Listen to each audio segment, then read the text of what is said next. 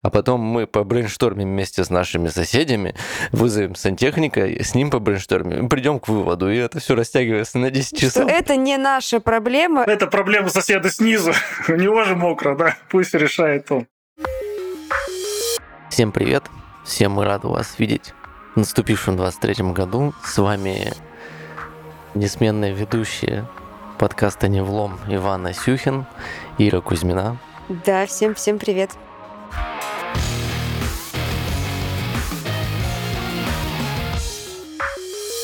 Начало года, да, обычно в это время все, каждый из нас строит какие-то планы на предстоящий год. Каждый из нас дает себе обещание быть продуктивным. Кто-то хочет вовремя сходить к врачу, кстати, что актуально, и вообще не откладывать решение проблем в долгий ящик, чтобы потом не разгребать это как снежный большой ком. Но, да, горизонты планирования у нас сокращаются, планы переверстываются. И поэтому сегодня, неудивительно, мы поговорим не о том, как планировать, а о том, как решать существующие проблемы. Да, скорее учиться находить оптимальные решения и рабочих проблем, и, может быть, даже каких-то жизненных. Кстати, ты знаешь какие-нибудь, ну, пускай даже не в бытовых вопросах, а в рабочих, какие-нибудь есть у тебя рабочие методики, как можно проблему решать? Вообще, как ты решаешь проблемы? Расскажи. Я знаю хорошую систему, называется Getting Things Done, джи ти ди, да, которая рекомендует нам обрабатывать все входящие сообщения, записывать все свои дела, все свои задачи, чтобы освобождать как бы, голову, разгружать, а потом уже делить большие проблемы на какие-то маленькие понятные этапы, потому что когда проблема, задача слишком размытая, то нам ее сложно бывает решить, а проект, например, какой-то включает в себя еще двадцать подзадач, и мы не приступаем, потому что нам непонятно, с чего начать. А если разделить какую-то большую проблему на понятные подзадачи, вот, с какими-то понятными глаголами даже, то есть что именно надо сделать, то как-то становится проще решать. Вот такая. Не всегда это работает, наверное. Ну, вернее, это должно работать, не всегда прибегаешь к этому, но когда, условно, завал в конце года, это очень помогает. Я еще люблю вычеркивать дела. Любишь вычеркивать ну, это, наверное, дела? Да, я люблю писать именно вычеркивать. Поэтому иногда разбиваю на совсем маленькие задачи, чтобы вычеркнуть побольше. А у тебя есть какие-то подходы такие? Подходы? Ну, сейчас, наверное, у многих слушателей олдскул изведет, но я такой старой закалки человек. Я знаю разные методики решения проблем. Они не все применимы в быту, но в работе помогают. Методика опять почему. Да, это когда ты последовательно задаешь вопросы, почему, которые ну, в конечном итоге тебе позволят выявить корневую причину проблемы, перед которой ты столкнулся. Но тут главное, мне кажется, ограничиться именно пятью. Почему? Потому что иначе можно уйти в дебри. И тут мы вспоминаем фразу из фильма «О чем говорят мужчины». Лучший ответ на вопрос «Почему?» Потому что. Может быть, кстати, кто-то и приходит к такому финальному, знаешь. Так или иначе, мне кажется, метод пять «Почему?» применяют вообще очень многие, просто они даже не задумываются об этом. Ну, потому что ты так или иначе, если хочешь в чем-то разобраться, ты действительно задаешься вопросом, почему. И я, например, знаю, что в одиночку какие-то рабочие проблемы решать не всегда бывает просто. Поэтому есть очень такой, не знаю, насколько это инструмент, но это, не, ну инструмент, конечно, брейншторм, мозговой штурм. Это тоже определенный такой способ выявления проблем, и, наверное, больше он направлен на разработку каких-то идей и решений. Поговорим о техниках как раз с нашим сегодняшним гостем. Это эксперт Академии Бизнес-системы Северстали Павел Бочкарев. И надеюсь, что он нас научит находить правильные решения рабочих и не только рабочих задач. Павел, здравствуйте. Добрый день, уважаемые коллеги. Очень рад, что вы меня пригласили поучаствовать в этом подкасте. Был только слушателем, теперь вот стал соучастником. Добро пожаловать. Каждый может, кстати, так иметь в виду, те, кто нас сейчас слушает. Ну, как бы каждый из наших коллег — это... Потенциальный герой. Мы только за. Ты сейчас Павла представил, мне показалось, Павел — это тот человек, который, знаешь, когда у кого-то возникают трудности, а Павел такой: не переживайте, коллеги, у меня есть целый спорт и разворачивает такой огромный список инструментов. Такой. И вот именно сейчас мы воспользуемся рыбной костью и будем решать ваши, ваши задачи, проблемы. Ну, что вы, Иван, действительно правы в том, что беспокоиться не надо. Беспокойство оно не помогает решать проблему. Действительно, подойти логически, и в этом часть там, успеха. Да? То есть не переживать о проблеме, не жить в этой проблеме. Правильно Ирина подметила, что когда мы начинаем фиксировать, записывать, разгружать свою собственную голову, мы уже подходим к тому, что мы начинаем частично разбирать свои проблемы. Да, есть такая фраза, что если проблему можно решить за деньги, то это не проблема, а расходы. Вот. А также есть похожая фраза, что если мечту можно исполнить, то это не мечта, а план. Вот есть ли какое-то препятствие к решению проблем на уровне формулировки? Что, может быть, нельзя называть ее проблемой, может быть, это задача?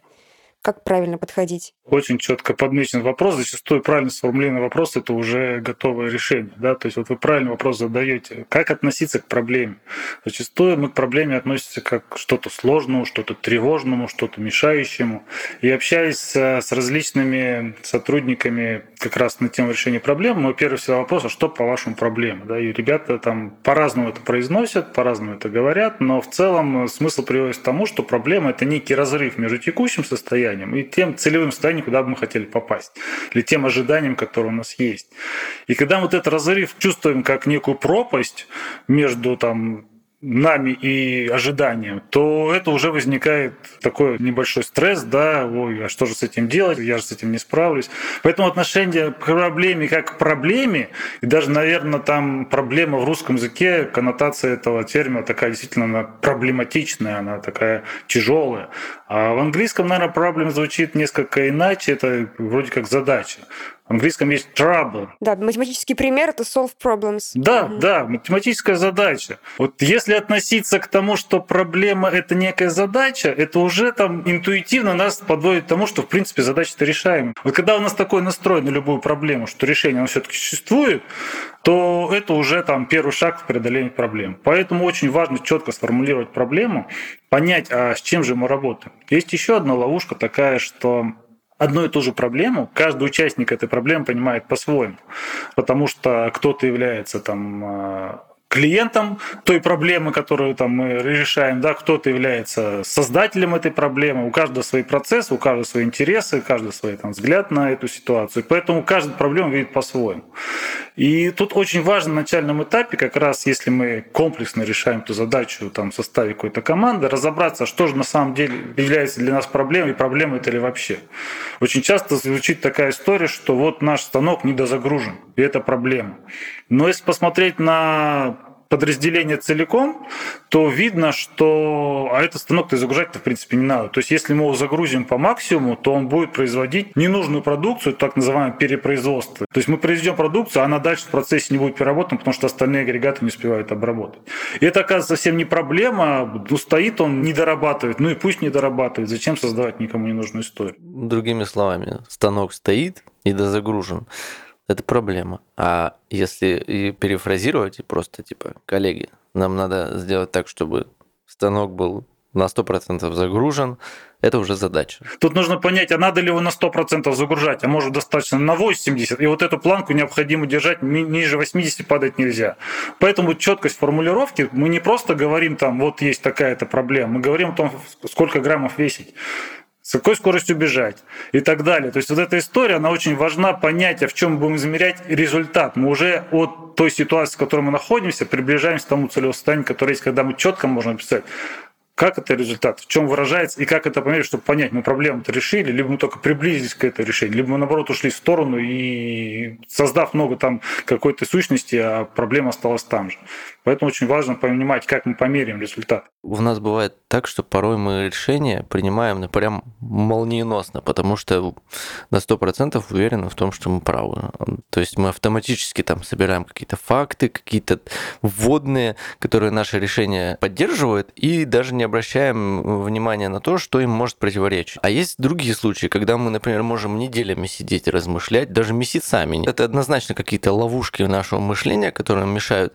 Какие вот они есть, на ваш взгляд? И можно ли как-то с ними вообще бороться? Бороться точно можно. И когда перечисляли сегодня методы решения проблем, мне сразу на ум приходит самый распространенный, применяем всеми метод, это метод проб и ошибок.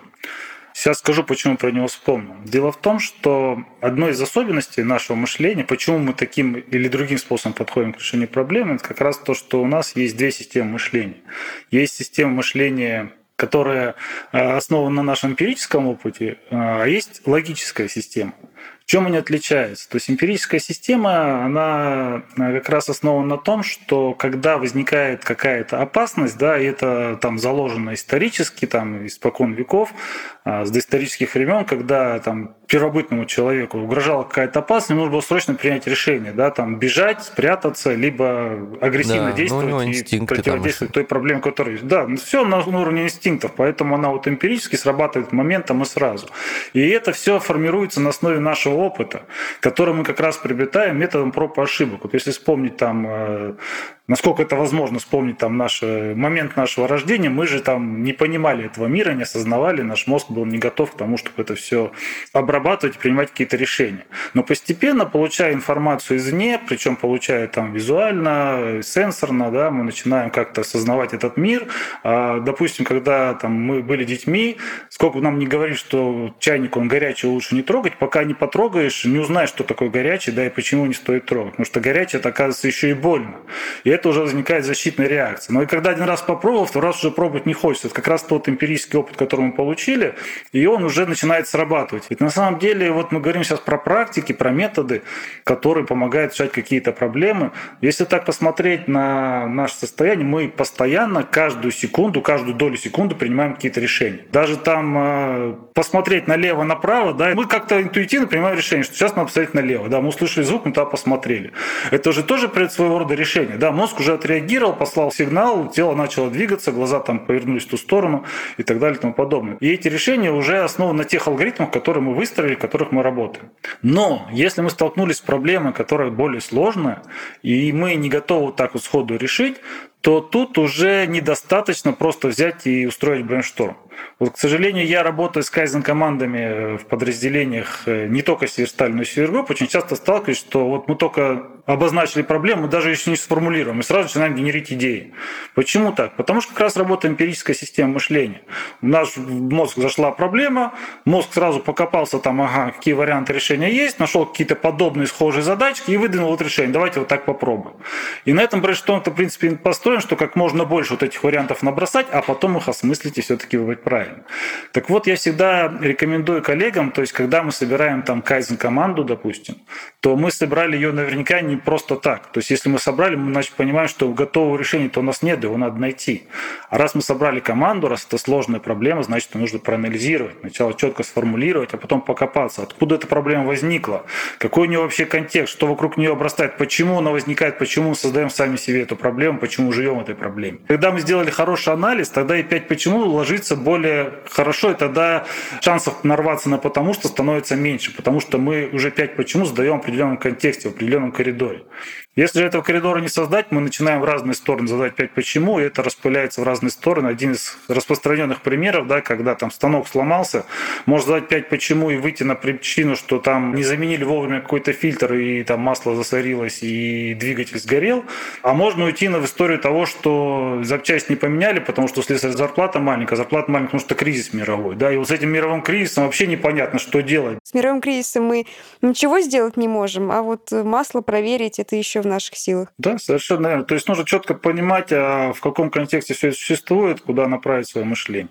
А почему же все-таки мы пользуемся этой эмпирической системой мышления? Потому что она менее затратна, она не требует определенных усилий, да, и тот пример работы эмпирической системы там дважды два сколько будет? Четыре сразу любой ответит, потому что мы это уже у нас там сформировалось со школьной скамьи, мы это выучили, и мозг сразу до этого готового решения. Но если там двадцать два умножить на восемнадцать, то сразу ответа такого быстро не происходит. Тут нужно включить логическую систему мышления, нужно там произвести расчет.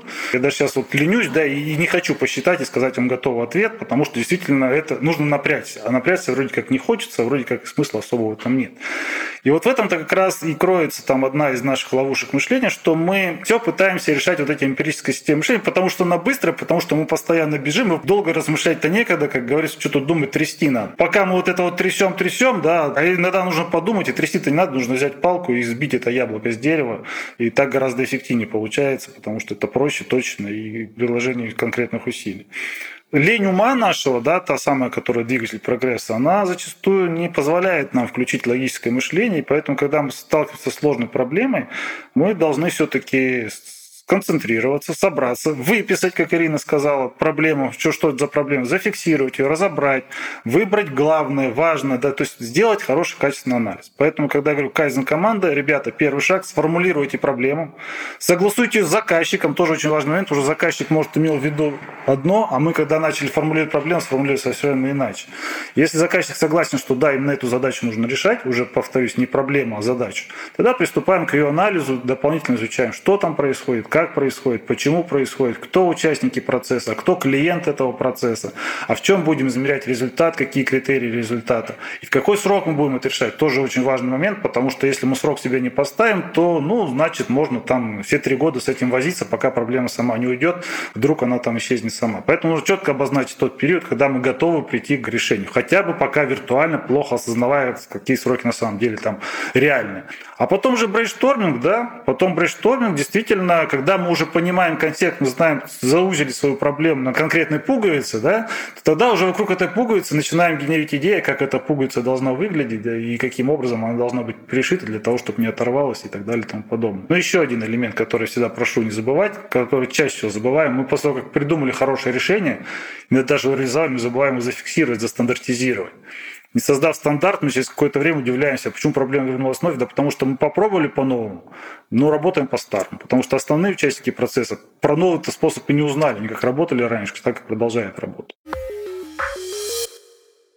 Мне кажется, что неоднократно, и вы, Павел, еще больше меня, наверняка, были свидетелем таких ситуаций. Ну вот возьмем, к примеру, производство. Буду выступать больше за людей, которые, ну скажем так, работают, вот как вы говорили про станок, вот работают у станка, у какого-то агрегата, и, ну, по сути, для них это... Сейчас будет батл. Батл, да. Для них это какие-то, знаете, вещи такие очень далекие, и они, возможно, чаще всего какие-то решения принимаются на основе эмпирического опыта. А есть группа людей, условно, там, они есть в каждой компании, которые выступают за несколько иные подходы, а есть те, которые говорят, да что там рассуждать-то?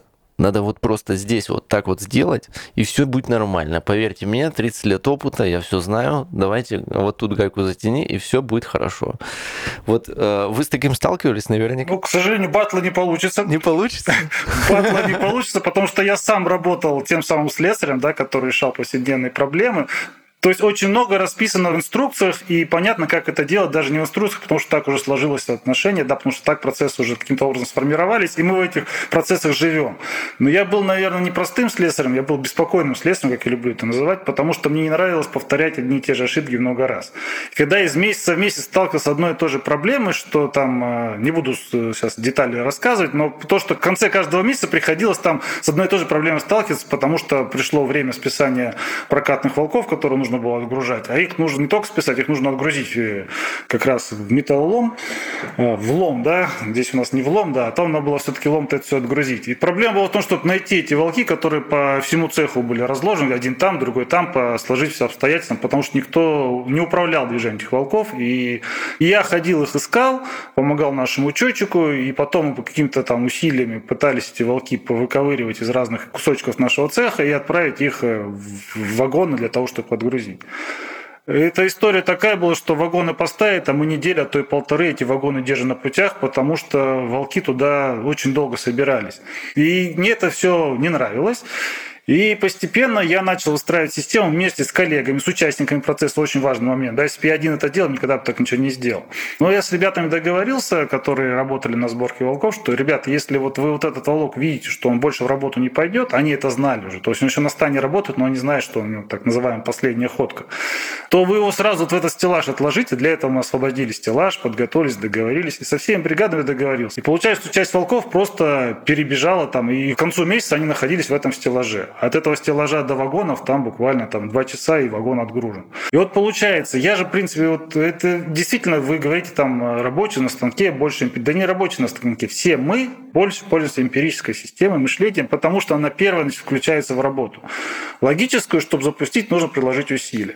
И вот там, где мы чувствуем, что это проблема, и она мешает, мы начинаем запускать логическую мышление. Ну, хотя это тоже такая, знаете, ловушка. Кажется, эту проблему решил, проблем стало меньше. Но обычно там, решив одну проблему, выявляется, что там есть еще две, да, за ними еще три, четыре, пять, их тоже нужно решать. Этот процесс такой бесконечный, поэтому я всегда там за постоянное совершенство, потому что понимаю, что видел, ну, тот же самый эффект, да, когда там вагоны отгружались неделю-полторы, а потом они стали отгружаться за два часа.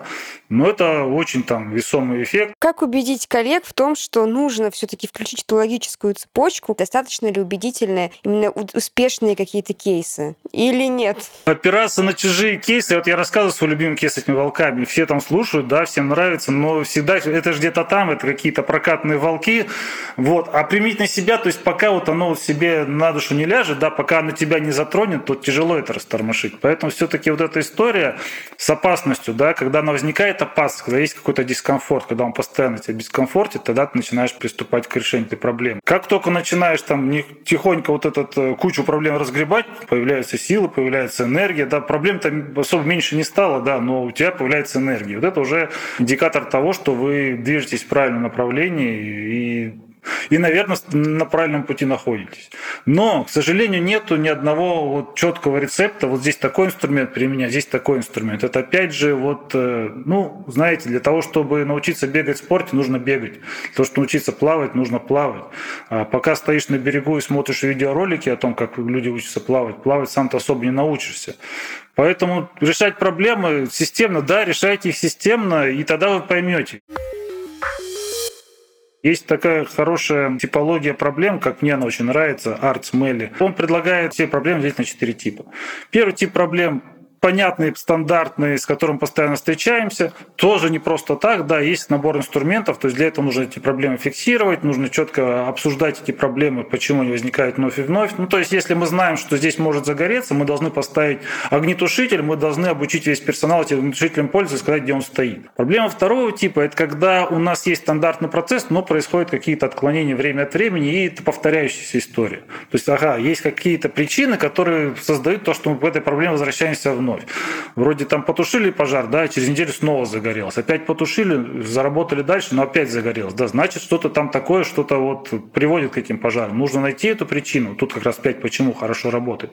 Третий тип проблем – это когда у нас получается, ну, все работает хорошо, но мы хотим еще лучше. То есть мы так еще лучше не работали, но мы понимаем, что нет предела совершенства, и можем там как-то улучшить свои показатели. Мы должны найти этот способ. Это еще более сложная задача, потому что тут уровень неопределенности более высокий. И тут нужно экспертов подыскать, проанализировать текущую ситуацию, понять, где там есть еще элементы для того, чтобы улучшить всю историю. А четвертый тип проблем – это инновационная задача, когда нам нужно новую технологию создать, новый продукт совершенно придумать, то, чего раньше мы вообще никогда не делали. То тут, тут уже, конечно, еще более сложная история. А в жизни мы часто решаем проблемы первого типа и второго в том числе, но наиболее успешные люди еще и часто решают проблемы третьего типа, да, которые постоянно там думают на тему, вот сегодня у меня получилось, а что сделать завтра. Так или иначе, мы все экстраполируем из рабочих наших вещей куда-то в бытовые. И я прям представляю человека, который, знаете, домой приходит, и его супруга говорит, так, у нас вот тут, в общем, труба течет. Он такой, так, это проблема второго типа. Давай повесим доску и начнем писать диаграмму Ишикавы. А потом мы побрейнштормим вместе с нашими соседями, вызовем сантехника, с ним побрейнштормим, придем к выводу, и это все растягивается на десять часов. Это не наша проблема, это проблема там управляющей компании. Это проблема соседа снизу, у него же мокро. В общем, я боюсь таких людей, которые вот по такому принципу делают. Да, это получается, вот я же говорил, да, вот меня же не послушали, вот поэтому так и получилось. На самом деле, действительно, очень важно найти ту самую золотую середину. Правильно Ванга сказал, что нужно понимать, где и за какой инструмент браться. Допустим, если переводить на бытовой уровень, то у меня дома не висит доска, где перечень проблем, которые мы решаем, но списки с супругом постоянно пишем, списки тех дел, которые необходимо сделать. Вот. История точно работы, потому что вот эти вещи, которые там, ну, вроде как несрочно, не откладываются и откладываются бесконечно, но если ты список записал, то уже ты этого не забудешь, и ты уже найдешь время, начинаете фиксировать те задачи, которые у вас есть, относиться к ним как к задачам, а не проблемам. И это уже первый шаг. А там да, действительно нужно понимать, если мы можем решить ее быстро и просто, да, отключить воду, намотать там, не знаю, какую-то паклю или что-то еще, вызвать сантехника, ну, значит, надо идти делать, не надо тут рассуждать.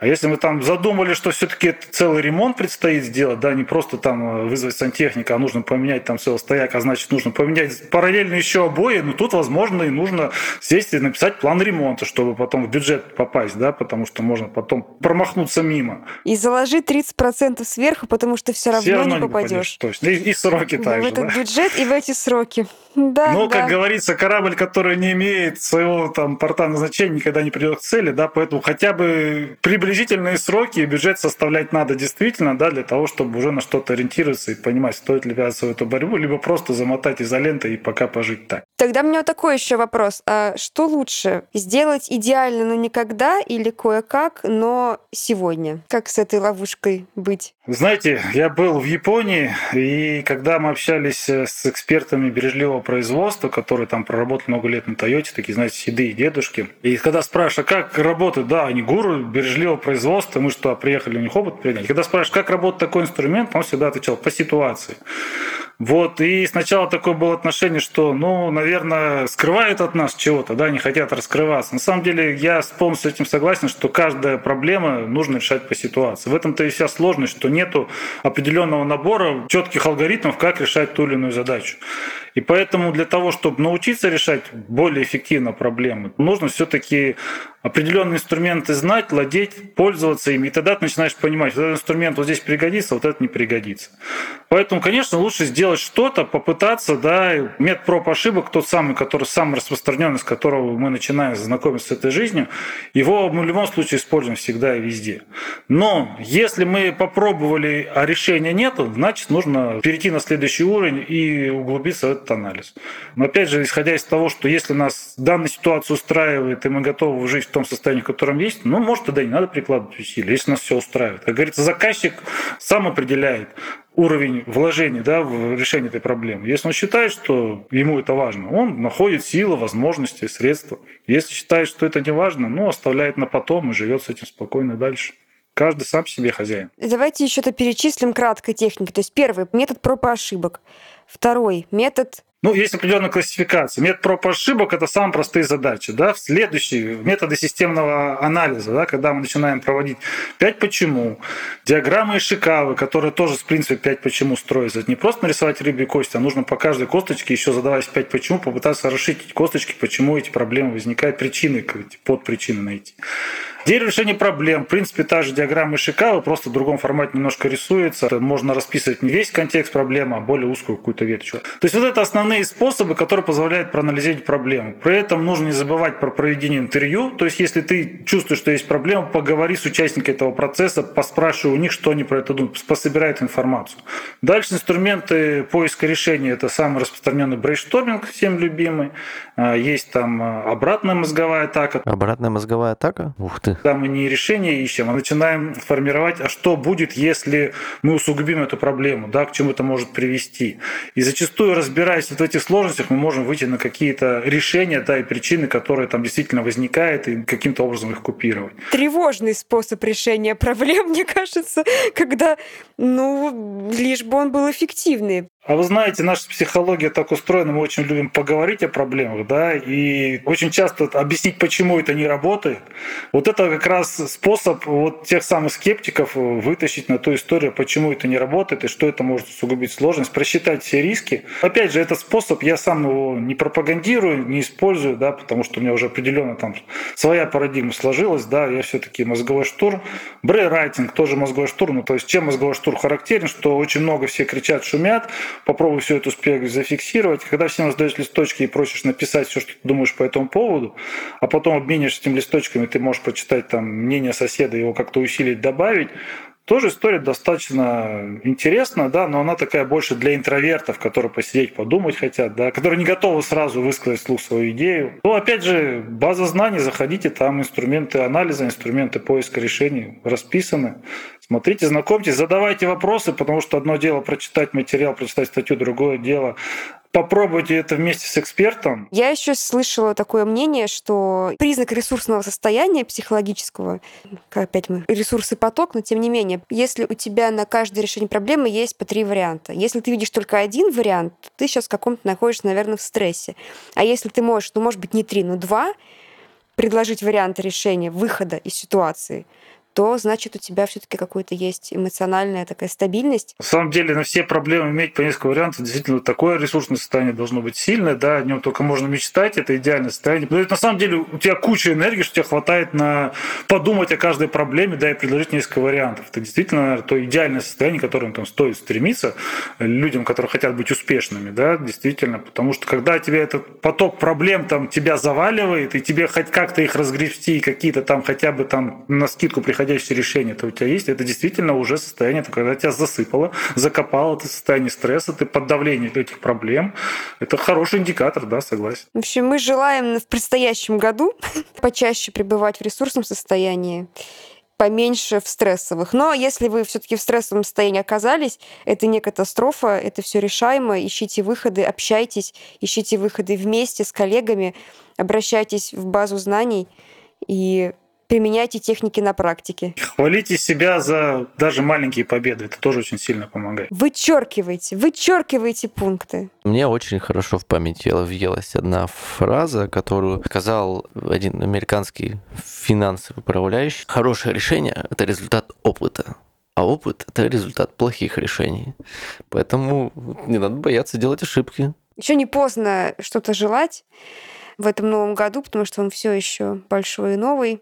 Вот. Мы желаем вам относиться спокойнее к возникающим проблемам. Понятно, что они всегда будут, вот, но, наверное, мы желаем не искать их там, где их нет, не накручивать себя, не создавать себе лишних проблем, а разбираться совсем постепенно и научиться их решать, научиться трезво, спокойно к ним подходить. Вот меньше стрессовых реакций. Понятно, что очень легко сказать, но сложно сделать, но мы желаем, я думаю, и себе тоже, и себе, и всем нашим слушателям. Вот, относиться спокойнее к решению проблем и продвигаться в этом направлении. Пусть у вас хватит желания и стремления, вы найдете необходимые инструменты для каждой вашей проблемы. Просто это все должно быть системным. И наступит такой момент, когда вы познаете дзен, когда вы даже не будете думать о том, какую методику мне применить, вот сейчас решаю эту проблему. Она у вас будет автоматически в голове всплывать, вы даже не будете задумываться, будете задавать себе пять почему, да, пять вопросов, почему это не получается, а потом такие, опа, о, это же была эта методика, ничего себе. А вот она интуитивно тут всплыла мне в голове. По крайней мере, надо к этому стремиться. И почаще быть в ресурсном состоянии. Это нам всем очень важно. А мы попробуем вам в этом помочь. Вам удачи, успехов в этом наступившем двадцать третьем году. Ставьте лайки, всем, всем Невлом. Да, всем, всем пока. пока.